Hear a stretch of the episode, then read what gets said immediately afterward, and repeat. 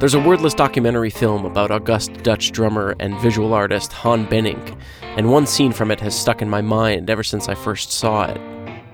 We see a close up of a needle dropping on a record, and as the well worn grooves play Tommy Flanagan's introduction to the Charlie Parker song Relaxing at Camarillo, the camera slowly pans past a floor full of items, including the record jacket, Flanagan's 1957 debut as a leader called Overseas, a pair of heavy cowbells, and what appears to be a rubber ear resting on a ping pong paddle, to Bennink, playing along, truly swinging his ass off, with brushes upon a cardboard box.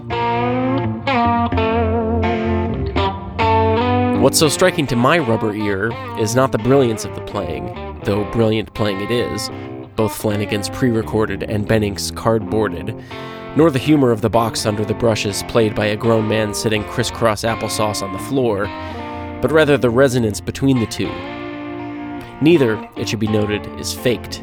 Bennink is well studied in the ways of straight ahead jazz and a practiced absurdist, and that's important.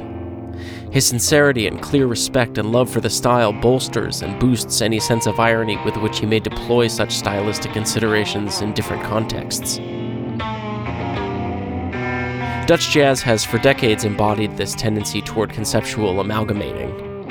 The cover of Kevin Whitehead's invaluable book on the subject, New Dutch Swing, which appropriately also features an image of Bennink at his drum set, smoke clouds rising up from his hi hat, in which he'd started a newspaper fire, contains the equation jazz plus classical music plus absurdism equals New Dutch Swing. This week we look at a 2014 release by the Amsterdam based guitar duo known as Sleep Gunner called Plays the Louvin Brothers Songbook, Volume 1, in which they swap out some elements of the New Dutch swing equation but retain its logic.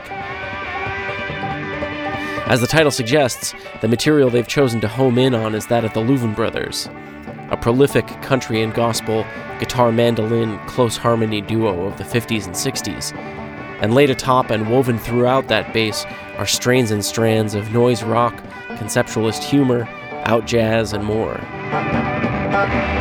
Like Bennink, the guitarists of Sleep Gunner, Jeroen Kimman and Mark Morse, have nothing but honest to goodness affection for the music that they take pride in being able to pull off as such, as well as deconstruct as wanted, or as needed, Kimman confesses that they were trying to learn to play country and making up for our flaws by throwing in the noise making weirdness we were doing anyway. Morse echoes the sentiment when he says, If there's ever a comedic or ironic element, it usually comes from not being able to take our own guitar playing seriously. The comedy's not directed at the songs, the genre, or the Louvins. To be sure, these guys are no golden leafed nudie suit wearing country stars, but that doesn't stop them from playing the crap out of this music. One of the things I love most about this project is that they don't simply play the lead sheet versions of the songs in a so called modern jazz style, but rather have taken the time to go deep into the bends, twists, and turns of the Louvins to capture a feeling rather than obscure it with a thick coat of cool or bleach it away with abstraction. Fittingly, the pair describes their Louvin Brothers project as a, quote, playful and plaintive attempt to break their own modern conceptualist hearts. That said, they've clearly worked hard to get the style right. About the song Gonna Lay Down My Old Guitar, the lyrics of which tell of a sick, bedridden man, alone and on the edge of death, wishing he could take his guitar with him when he goes. Kimman would say, The arrangement had some fun bending concept which made the skin come off my fingers. The finger picking, which was new to us, made Mark have some serious shoulder issues.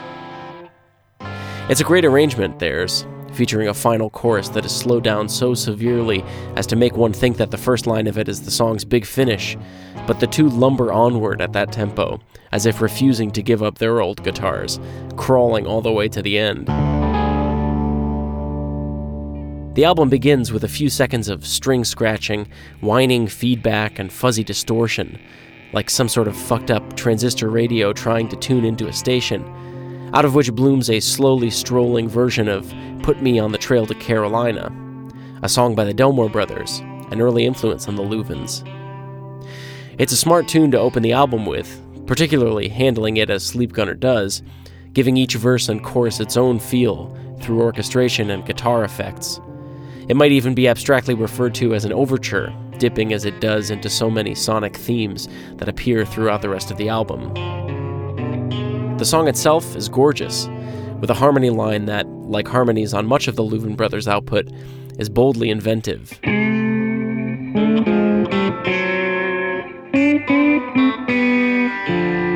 One of the Louvins' more well known songs, You're Running Wild, is a favorite for Kimman and Morse, and was the first song they recorded under the auspices of Sleep Gunner.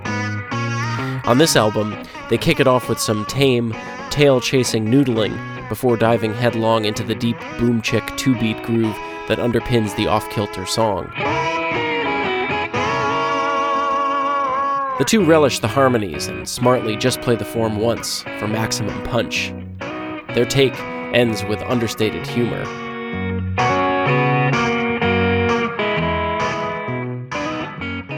Ira and Charlie Louvin grew up in Alabama, working in the field, picking cotton for a taskmaster father who didn't hesitate to whip the boys, Ira, the elder troublemaker in particular, with a hickory stick, or, as Charlie remembered, if their father wasn't calm at the time, quote, with whatever was at hand a chunk of firewood, a piece of furniture, whatever. They learned songs from their mother, and she didn't hold back. One of their favorites, taught to them before they were old enough to go out in the fields, was the exceptionally tragic Mary of the Wild Moor, which tells of a young, unmarried girl returning home with child to seek shelter from the biting winds on the moor.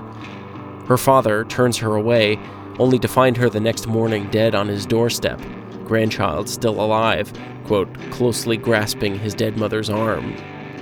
The man realizes what he has done and tears out his gray hair in grief. The child dies soon after, the door is overgrown with willows, and the property becomes a local legend. There Mary died, once the gay village bride, from the wind that blew across the wild moor. The Louvins' mother also taught them a murder ballad called Knoxville Girl, a morbid song about a man who beats his girlfriend to death for her roving eye. They would record both of these songs on their 1956 debut full length for Capitol Records, the appropriately titled Tragic Songs of Life. Two other songs on that album, Alabama and Kentucky, substantially less tragic, being rather sweet odes to states the singers long to return to, appear on Sleep Gunner's collection.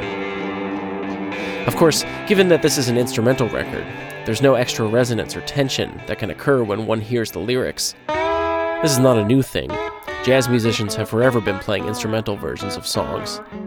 But there is something to be said for knowing what the song says, particularly when it is at odds with the music. I think, for example, of what a bonus it is to know that the wildly leaping melody that begins the bridge of Duke Ellington's song Prelude to a Kiss is sung with the lyrics, though it's just a simple melody with nothing fancy, nothing much. Or, more apt here, how a song like But Not For Me by George Gershwin, set in a major key with no sign of pressure, is set with lyrics by his brother, another older brother named Ira, that detail a depressing litany of heartache.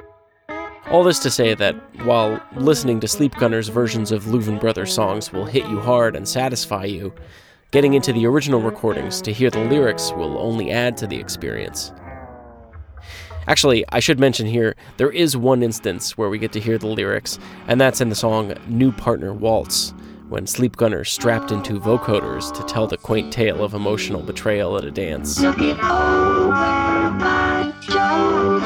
of my favorites on the record, and a good place to end, is the song Hoping That You're Hoping, the lyrics of which contain the R.D. Laingianly knotted phrase, Every breath I take, I'm hoping that you're hoping that I'm hoping you'll return to me. It's on this track that Morse and Kimman let loose most fully, lengthily devolving from a bouncy and bendy, overdriven romp into what might as well be a haywire truck engine revving in front of your ears. The extended breakdown here is to me reminiscent of the musical Viruses employed by the ICP Orchestra, a near 50 year old institution of New Dutch swing co founded by pianist and composer Misha Mengelberg and the aforementioned Han Bennink which, as Kevin Whitehead puts it, are, quote, booby traps designed to mess up any piece's structure from within. With Sleep Gunner, though, it may be much simpler than that.